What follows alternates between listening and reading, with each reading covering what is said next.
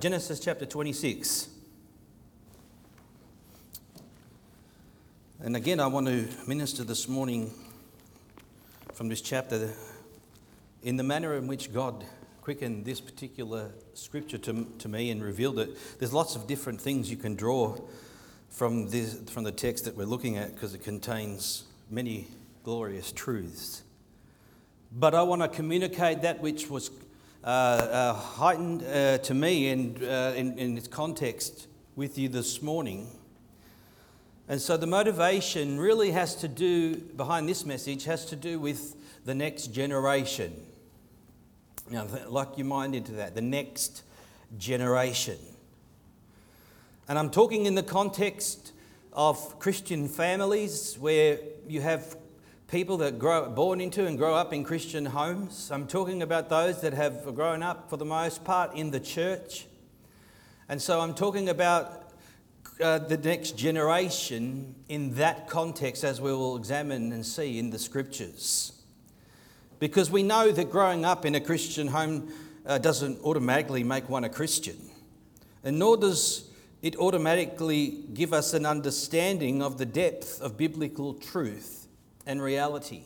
We tend to feed, for the most part, on the, on the milk because uh, you know we're just young and we're young kids growing up and we're hearing lots of different things and we're taking it in you know god works in different ways but still we get to a point in our lives in our development from a young adult from a youth to a young adult to ultimately adulthood and, uh, and again, we're dealing with things that are not just going to be automatic to our lives, but we're going to have to change our approach. We're going to have to get a hunger and a desire for God personally and begin to pursue Him in ways that we hadn't, you know, as we just kind of grew up in church and just kind of went along for the ride.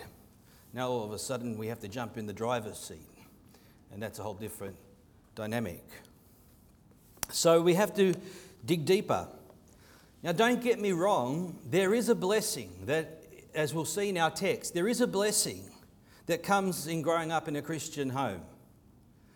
And so you will, uh, if you haven't learnt that, uh, for those that have, well, you, you will, I pray, eventually come to appreciate it more and more as you go on in the Lord.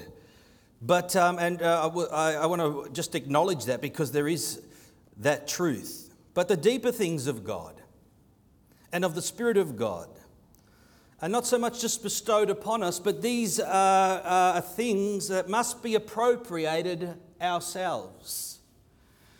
And so we can't live uh, on the testimony and the experience of others this morning.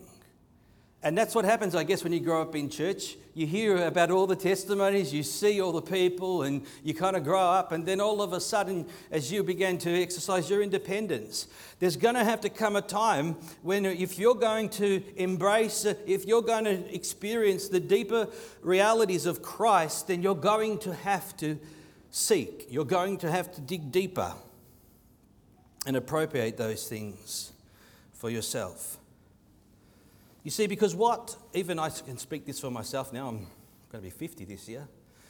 That, that sounds weird. But anyway, um, I'm older. I'm getting older. My hair is demonstrating that. Yours too, Cole, and others are already there. But, um, and I can see a few others there in the back, so don't laugh. But, so I'm not speaking to anyone specific. But we have as Christians over a long period of time, we have fought for those things that we have possessed in Christ, those things that we have appropriated in Christ. And so we know the sufferings, and we know we're a generation that uh, have, uh, through our experiences, uh, we have had fought hard, having to fight the good fight of faith and, and endure the sufferings that are associated with that. Through the trials, and there have been instances in our lives where we have had to dig deep, where, there's, uh, where we need God, and so we find ourselves on our knees because there's no other option, and we're desperate, and we're crying out to God. And we're relentlessly reading and studying the scriptures because we want the deeper, we want to understand, we want to know more.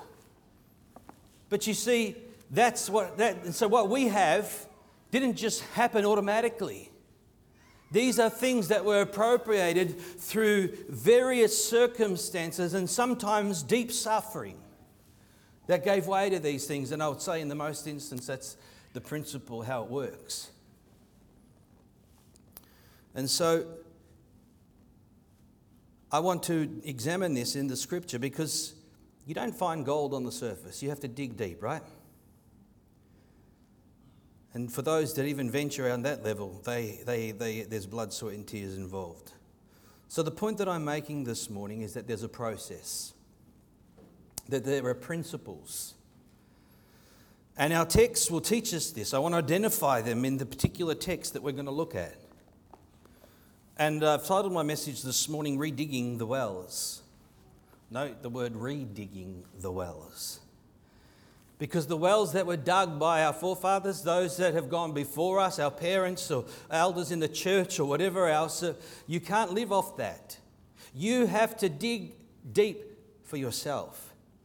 And this is what we're going to learn as we examine the scriptures this morning in Genesis chapter 26. Let's read. We're going to look at different aspects of the chapter, but we'll read from verse 15. Bible says, Now the Philistines had stopped up all the wells which his father's servants, that is Isaac's servants, had dug in the days of Abraham his father, and they had filled them with earth. And Abimelech said to Isaac, Go away from us, you are much mightier than we.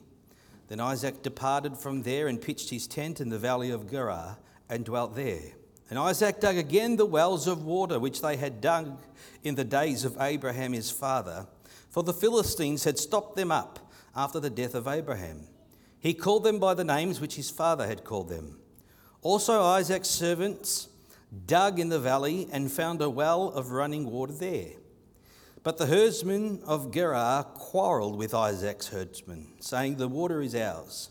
So he called the name of the well Esek, because they quarreled with him there. Then they dug another well, and they quarreled over that one also. So he called the name Sitnah. And he moved from there and dug another well, and they did not quarrel over it. So he called its name Rehoboth, because he said, For now the Lord has made room for us, and we shall be fruitful in the land. Then we went up from there to Beersheba, and the Lord appeared to him that same night, and said, I am the God of your father Abraham. Do not fear, for I am with you. I will bless you and multiply your descendants for my servant Abraham's sake. So he built an altar there and called on the name of the Lord, and he pitched his tent there. And there Isaac's servants dug a well. There's a lot of well digging here. And uh, we'll see why. But what I'm going to touch upon this morning is profound truth. And I pray that uh, you would identify it. And it doesn't just apply, I mean, obviously, i have touched upon the next generation.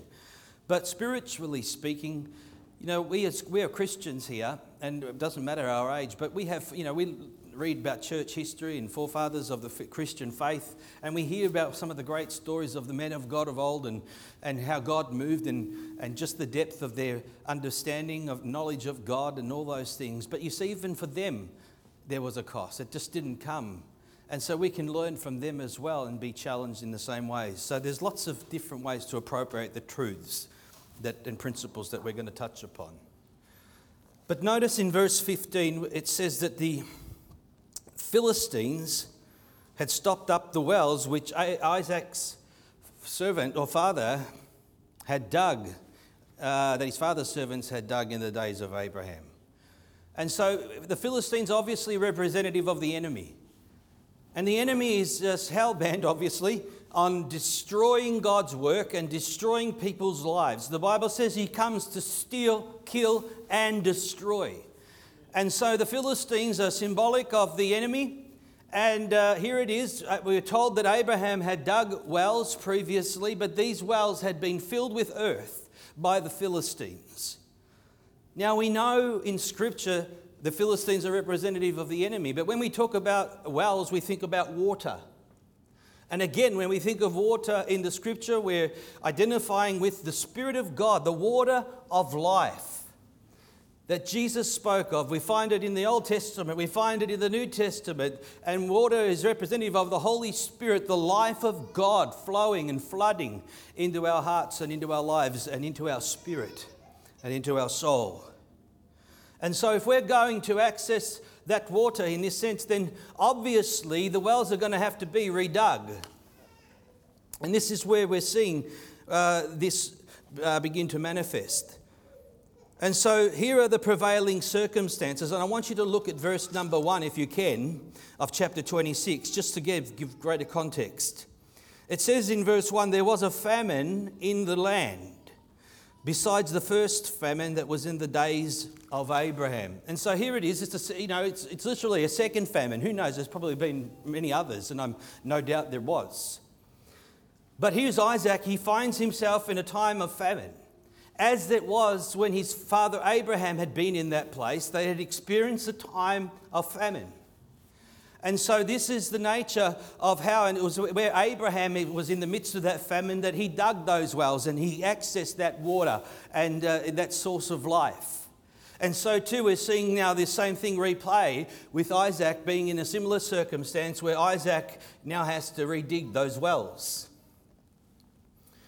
And so when we talk about a famine, we understand this again in the Word of God that always relates to um, a famine of the Word of God, a famine uh, of, of God's provision and sustenance and life, because that's our source of life this morning.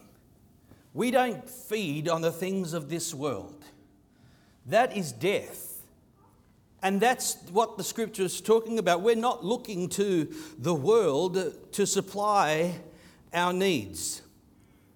If we are looking to the world to supply our needs, and this is the danger, especially for the next generation growing up in church as they begin to dabble uh, in the world and fiddle with things and see what, you know, what they can maybe taste and see, but nothing, there's nothing there. You can't enter into this compromised, one foot in the world, one foot in the church type of existence because you're never going to dig deep. You're never going to discover the depths of God and of the life of God uh, in, in that context. And eventually, you will come to a point of famine in your life. You will begin to dry up. You'll say, Well, look, I go to church, I, I, I attend Bible study, I maybe pick up my Bible every now and then and read it. But you're going through the superficial things that you thought were going to sustain you, but they're not going to sustain you because you're going to have to dig deeper. In church, you just you receive the blessing of those things. And so you were, you were feeding off all of those things. But now, as you grow older, you realize that, wait a minute, I can't just live in this manner. It's not sufficient and that you uh, and so a famine will begin to you'll begin to experience a spiritual famine in your own life you begin to ask questions like there's got to be more to god than this is this what christianity is all about and you can and this is where people get disillusioned and they turn their back on god and they they walk away and they begin to give themselves not to the wells of water that come th- through the eternal life of god's spirit but rather they look to the world for their sustenance. And as Jesus says, you can dig from that well, but you will always dig again, dig again, and dig again. But there's a life that comes from the Spirit of God this morning that is a fountain that springs up into everlasting life. It's a river of living waters that flow. And that's what we want, amen? And again, through the Holy Spirit. So the world's never going to supply what we need. You know, isn't it interesting that when God took Israel, uh, out of Egypt, the Bible says that He led them through the wilderness and He allowed them to hunger. Think about that. He brought them into a time of famine. He allowed them to hunger and to thirst. And He says He did that deliberately. And He says, why did He do it? Because He wanted to teach them that men shall not live by bread alone, but by every word that proceeds out of the mouth of God.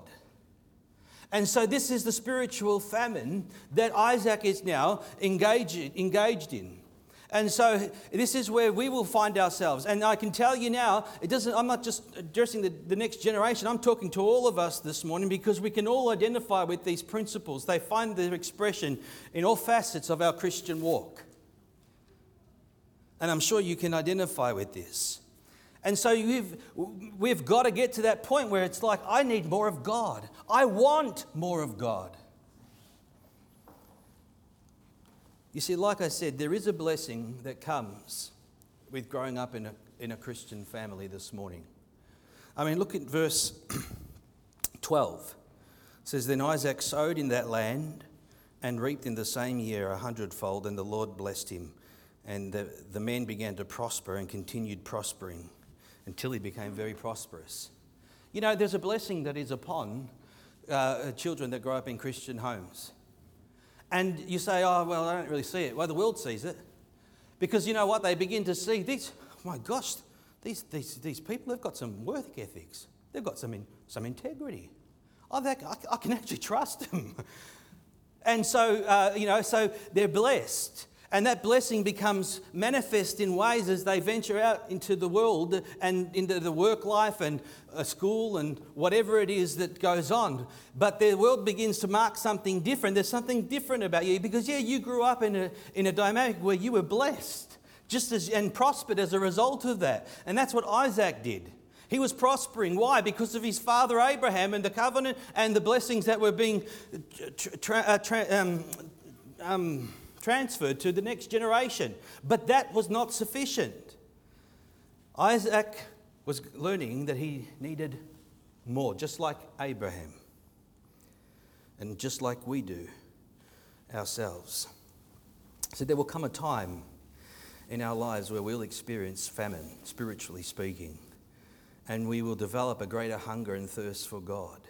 And you begin to realize, you know what?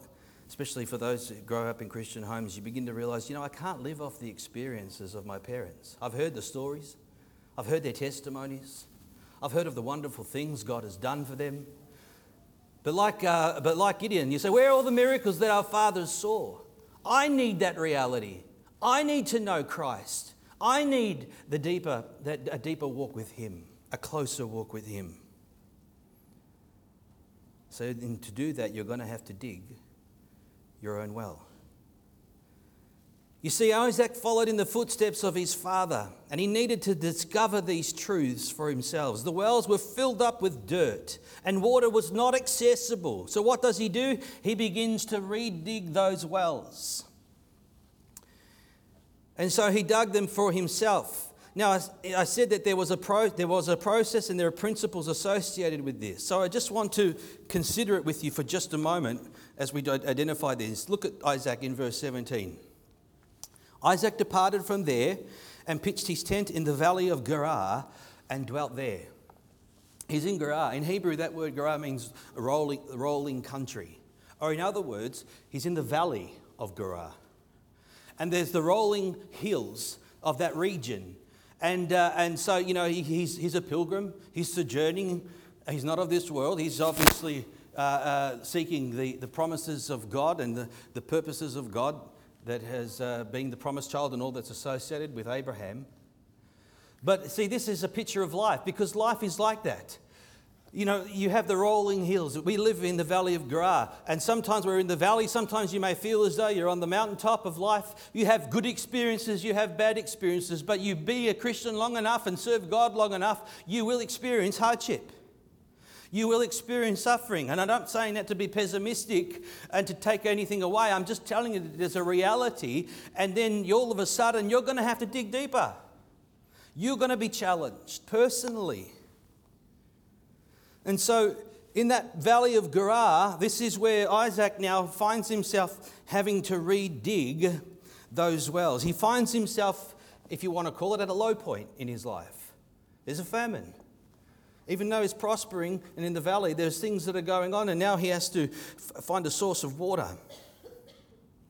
And it's really at a point, that's where we begin to hunger for God. That's why God led Israel in the wilderness and allowed them to hunger. That's why God brings us into certain circumstances. He lets sin ravage us, He lets our circumstances humble us, He lets life humble us until we get to a point where we begin to hunger and thirst for God and so, you know what? Now I'm going to set myself to seek Him in a way that I have never done before. But it, come, it comes from a low point, it comes from a, a, a place where we're now having to contemplate our own lives and say, well, what am I doing? Where am I going? I can't keep living like this, doing this. It's either all in or all out. And so Isaac is at that point. And so look at verse 18. I mean, they, in verse 16, the, uh, they, they, reject him.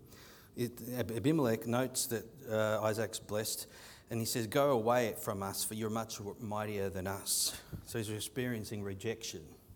He probably was, wanted to be friends with him and coexist. But you know, once you start talking about God and showing your cards as a Christian, beware, because those acquaintances of yours, they're not going to be as friendly as they once were.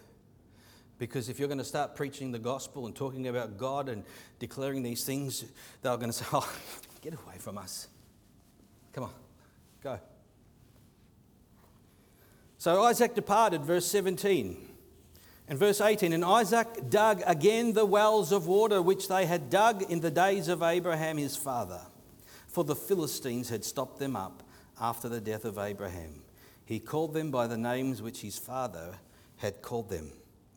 So here he is. He's, he's digging up the wells of water. Notice the word wells, there's multiple. It's not just one well. Again, we'll, we'll, we'll identify this. And he names them after the name that his father called them. In other words, he's following in the footsteps of his, of his father.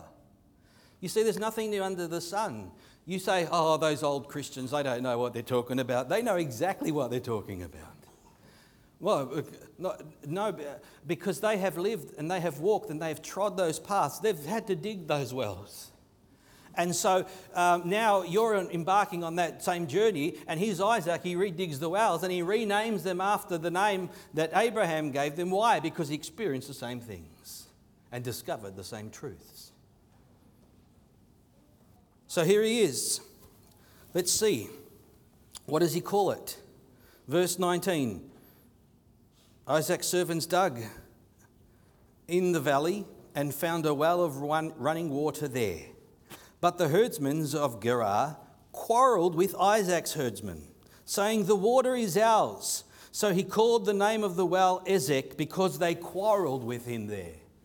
So here it is Isaac and his servants, they dig the well, and uh, the, the, the, the, Abimelech uh, servants and the people, they come and they quarrel over the well. And they say, No, it's not yours, it's, we're going to take that.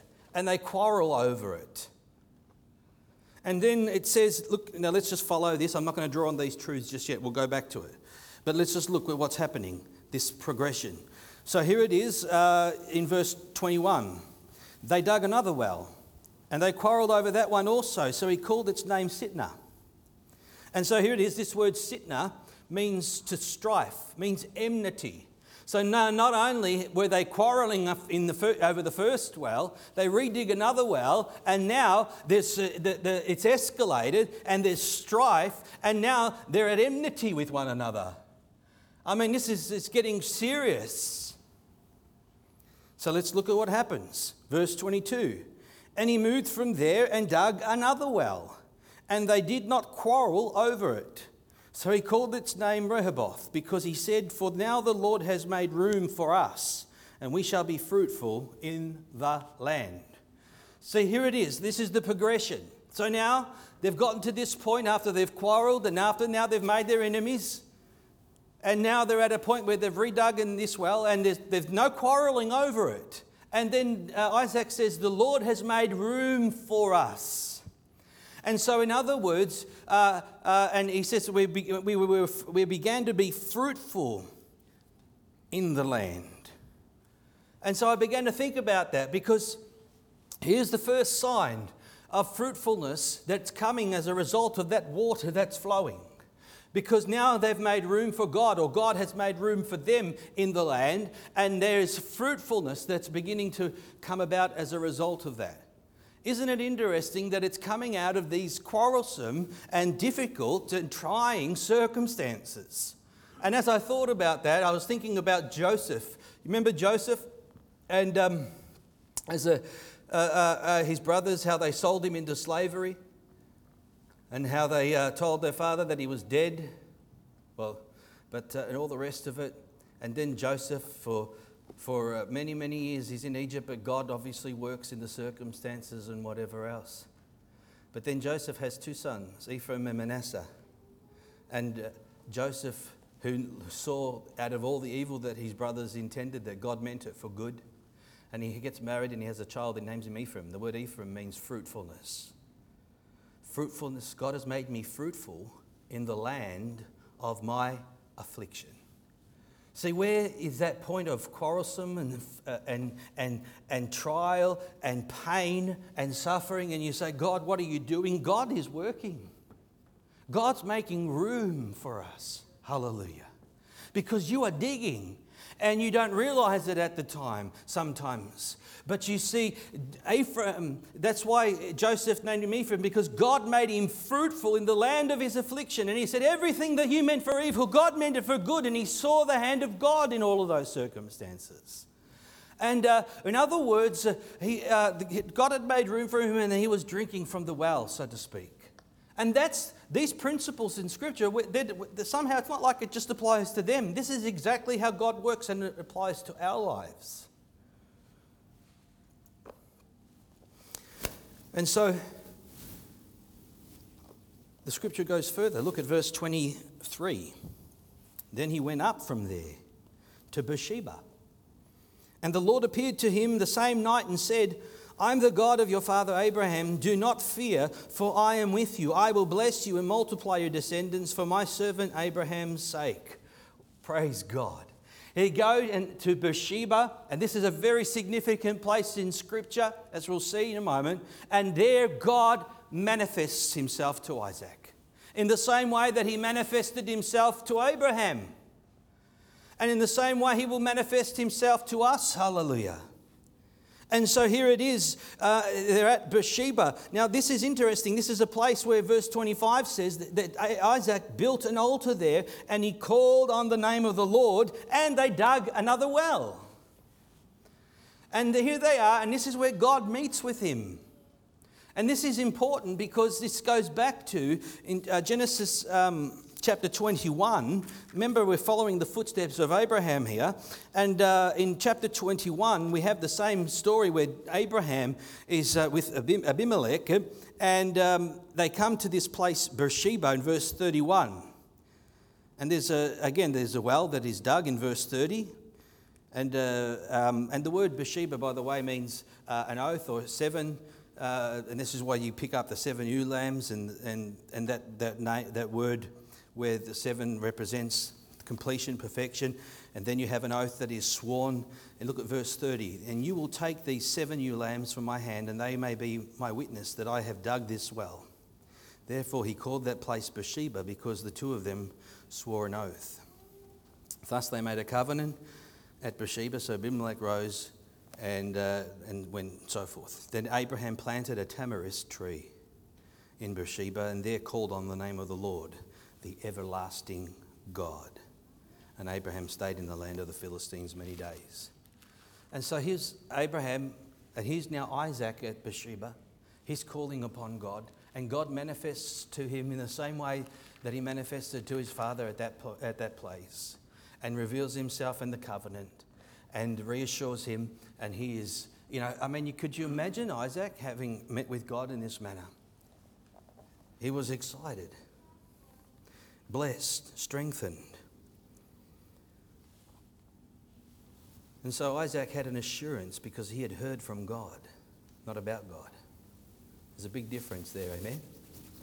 Isaac had heard from God, not about God. And that's what we need. We need to hear from God. Every individual. You can't hear, it's not enough just to hear about God or know about God. You must know Him, you must hear from Him. And God manifested himself to Isaac. Now, what we've just identified in Isaac's experience sets forth a process and principles that relate to our own experience and walk with God. And I want to kind of demonstrate this to you uh, and show you how it works. Because as Christians, we're going to have to go deeper. As we see, the title of the sermon, Redigging Those Wells. The process is unavoidable. So the Bible says that you can drink from the waters of life freely. But it is a cost, and that cost is that you're going to have to take up your cross and follow Him. You're going to have to lose your life to find it. You're going to have to say, Here I am, Lord, and present yourself as a living sacrifice to God. And we're not going to find the everlasting God and the water of life in this world. And there comes a time in our lives where we're saying, you know what, I need more of God. I'm, I'm tired of the ritual and routine. You can easily fall into the ritual and routine of religion. Come to church on Sunday, praise the Lord, go through the motions, finish church, or go.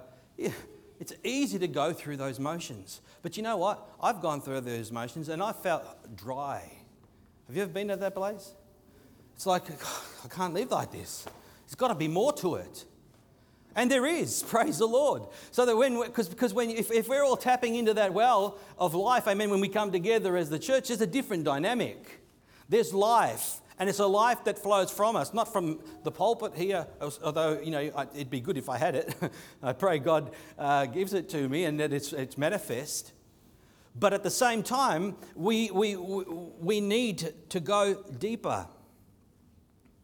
And so when we experience our own famines in our lives, we too have to follow the same footsteps as Isaac.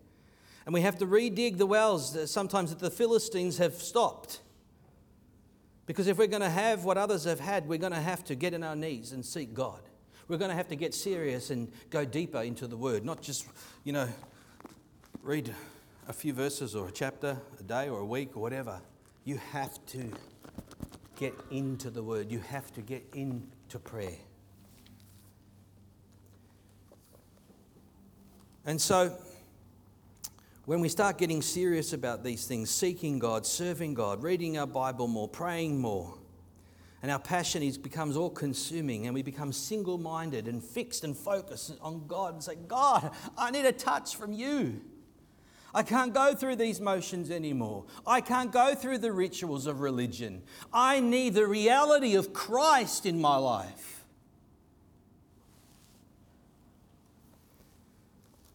And it's at that place that we begin to make some decisions in our lives. And you know what? You start digging and you discover a little bit of water. And you know what? There's quarreling. Quarreling. And I was thinking about this in various contexts. I was thinking about Jesus, and he's talking now about the sinner who comes to Christ, salvation, experiences the water of life. What did Jesus say? He said, Don't think that I've come to bring peace on earth, but a sword. Let me read it to you. Do you suppose that Luke 12, verse 51, do you suppose that I came to give peace on earth? I tell you, not at all, but division, rather division. From now on, five in one house will be divided, three against two, and two against three. Father uh, will be divided against his son, son against his father, mother against daughter in law, daughter against mother um, oh, oh, sorry, daughter, mother against daughter, daughter against mother, mother in law against her daughter in law, daughter in law against her mother in law. Enmity, quarreling. When I first became a Christian, I began to quarrel with people around me. People saying, What are you doing, Gary? You've gone crazy. And then all of a sudden, I had family members that became more concerned about me for, you know, they weren't concerned when I was on drugs, hanging out, you know, my face drunk. Uh, no one no, came and worried about me then. Now I'm talking about Jesus and oh, something's wrong with you, Gary. And so, uh, and, and this is, and it led to quarrels. I had, I found myself quarreling with friends, with family. And I, can, and I can tell you, I've seen it over and over. There's that quarreling that comes, and you're like, I just want to drink from the well of life. I've just tasted of the Lord, and He's good. And so what happens is you begin to quarrel. You see, when you begin to dig a well, the world won't be happy. The world's not going to stand by and just say, oh, yeah, you're right, keep going. No, no, they're going to start quarreling with you. And this is what Jesus is pointing out. And Jesus knows that Isaac goes and he calls it Esek, quarrel. Then he digs another well and they call it Sitnah, which means strife and enmity. And again, Jesus speaks about this a father against his son a father against his division, enmity. Jesus said, Don't be surprised if the world what? Hates you. Hate.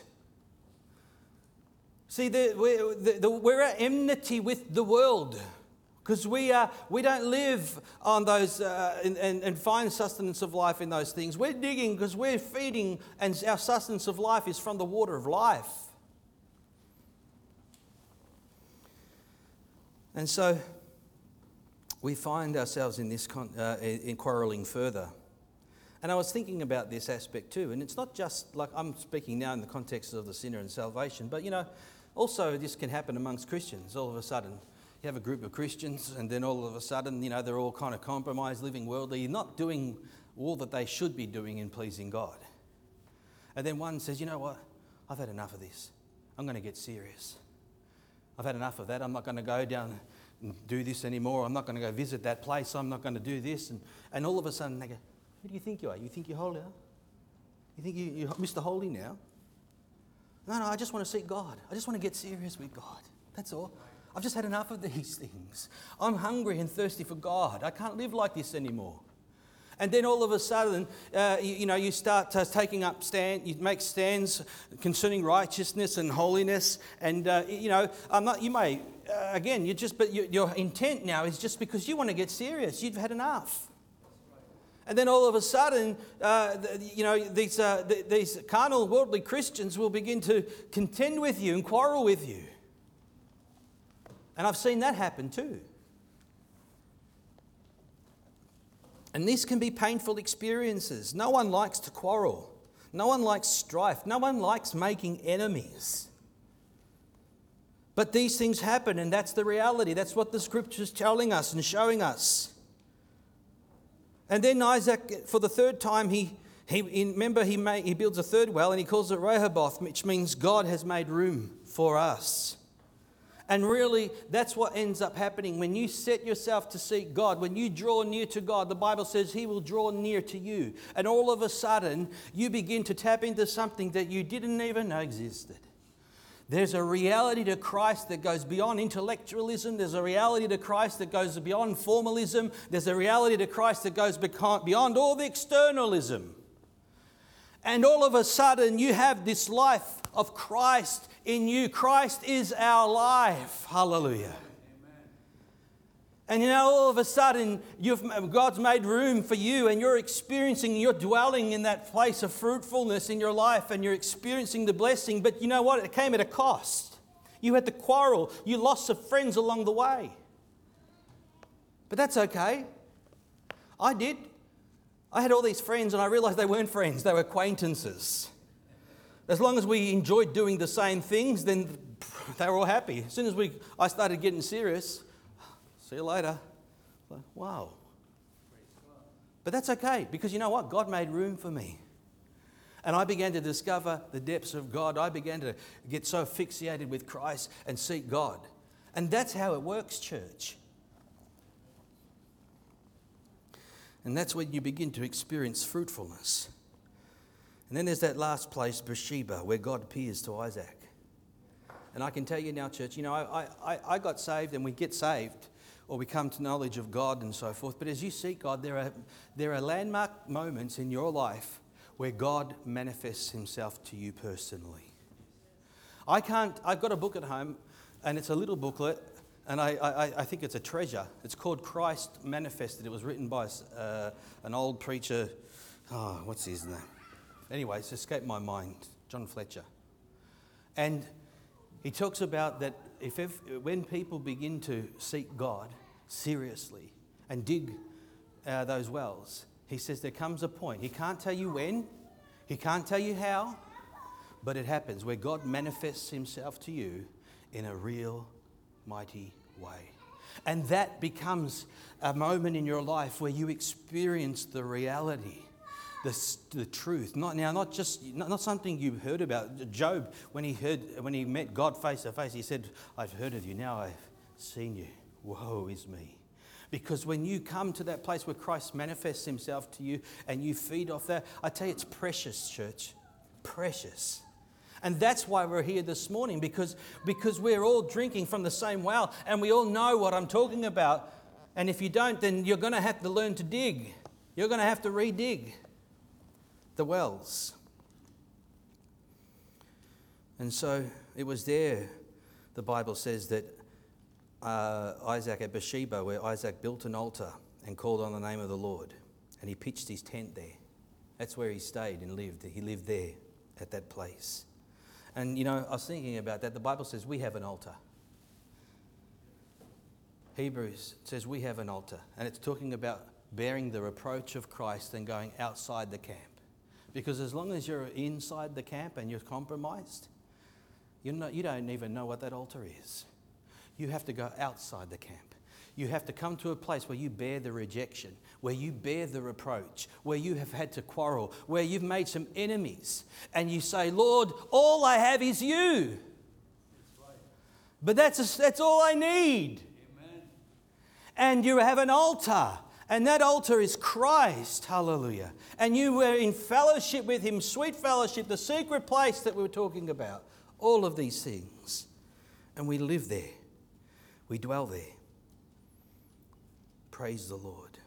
You're following me this morning. I pray God is speaking to hearts. You see, God manifests himself in a real, deep, and profound way. He shows us his covenant, he manifests himself to us. And though we still dwell in the valley of Gerar, and we, through, we travel as pilgrims through the rolling country of Gerar, which is the, this world, the ups and the downs. We have a well, we have an altar, we have a source of life. Praise the Lord. Isaac experienced and learnt this lesson as his father Abraham had done. And I want to ask the question this morning to those that it may be relevant to Have you? Have you redug those wells? Can you identify with this process? Can you identify with these principles? Because if not, then you're too, you're, I would say to you, you're too busy compromised in the world. Because when you get serious for God, this is how it works. How do I know? Because this is what the scripture reveals. That's how I know. I know what the scripture teaches and I know my own experience, and it goes exactly in the same context. That's why I can stand here this morning and preach and teach this. And there's such, a, such pleasure in this this morning. And uh, I want to make the point that we can't live in the experiences of others. We have to draw near to God ourselves. You know, when Abraham was at Beersheba, he planted a tamarisk tree. And the significance of that tree is, is it an evergreen tree. And it's there that he called on the name of the everlasting God. And God is eternal, amen? God is everlasting. And it doesn't matter where it is, and whatever it is that's going on, we can come to that altar, we can come to God. And uh, that, that tree, that evergreen tree, is symbolic of the fact that we can draw life, the spirit of life in Christ Jesus. And that, is, that gives life to our mortal bodies. And we, we begin to live and walk in the Spirit. And so, we can't avoid Esek, Sitnah, or Rehoboth to get to this place of Beersheba this morning. And so, my question is are you digging? Are you digging? Redigging the wells of your fathers. You see, let's, I want to just close and look at the outcome of this. Look at verse 26. Then Abimelech you know, this is the enemy that was told him to get away. This is the one that quarreled with him. Verse 26 Then Abimelech came to him from Gerar with Ahuzzath, one of his friends, and Phicol, whoever it is, the commander of his army. And Isaac said to them, Why have you come to me, since you hate me, and have sent me away from you? But they said, We have certainly seen that the Lord is with you. Amen. That's what happens. I've had this happen. I've made enemies for the gospel's sake, and they've watched my life over years, and then they've come to me and said, There's something, and I want what you've got. I can see it. What is it? It's God. And this is what's happening. See, we might make enemies along the way, but the Bible calls us to love our enemies. And so here it is Isaac's testimony. They're watching him And then they've come to him and said, Look, let's enter into a covenant. Let's, let's, let's, let's join together. Because you, you're, you're blessed. There's something about your life. Yeah, it's God. And so this is how it works, church. And so let our lives be lights that shine, that God may be glorified this morning. I trust the Lord has spoken to us. Let's pray. Yes, Lord, I pray that you would, God, seal the word, Lord. God, your word is living. My God, I pray that it would not fall by the wayside, not through one ear and out the other, God, but let this resonate, Lord, in our hearts, because this is profound spiritual truth, Lord. These are not just stories. They're written for admonition and instruction. They teach us valuable spiritual realities. Lord God, I pray that you would speak to individuals this morning. Because, Lord, we've had enough, Lord, of religion. We've had enough of formality. God, we don't want just the outward things. Lord, we need you. God, we want the fullness of Christ. We want, Lord, the fullness of the Spirit. We want your, the everlasting God to manifest, Lord, again as you have in days past, Lord. In Jesus' name, I pray. Amen.